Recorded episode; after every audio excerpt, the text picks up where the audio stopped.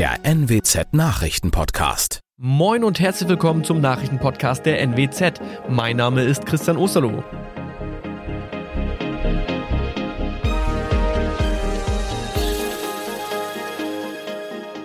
Und das sind die Themen des Tages. Durchbruch nach Verhandlungsmarathon im Pius Hospital. Bäckerei Ubus Bakus meldet Insolvenz an.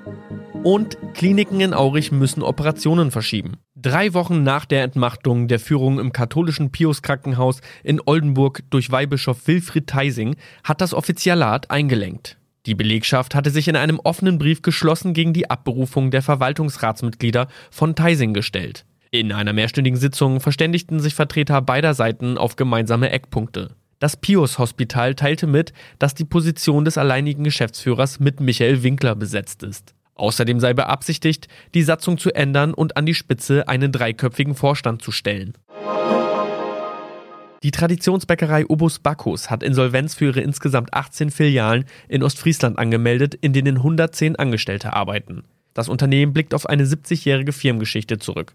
Durch die Corona-Pandemie musste das Unternehmen aber Umsatzverluste hinnehmen. Geschäftsführerin Ramona Lorenz will eine Sanierung in Eigenverwaltung durchführen. Der Betrieb werde mit allen Filialen uneingeschränkt fortgeführt. Löhne und Gehälter der Angestellten seien über das Insolvenzgeld abgesichert. Lorenz betont stolz zu sein, auch in dieser schwierigen Phase auf ihre Mitarbeiter setzen zu können. Diese stehen nach wie vor zum Unternehmen. Die Zahl der Corona-Fälle ist in den vergangenen Wochen wieder stark angestiegen. Das kriegen besonders die Kliniken zu spüren.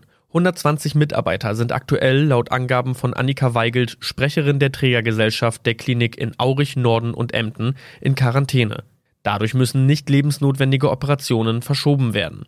Durch die angespannte Personalsituation ist die Trägergesellschaft auch gezwungen, die Bettenanzahl zu reduzieren und die Aufnahmen zurückzufahren. Weigelt betont jedoch, dass die Notfallversorgung von Krebsbehandlungen sichergestellt sei. Das waren unsere Nachrichten aus der Region. Weitere aktuelle News aus dem Nordwesten finden Sie wie immer auf NWZ Online.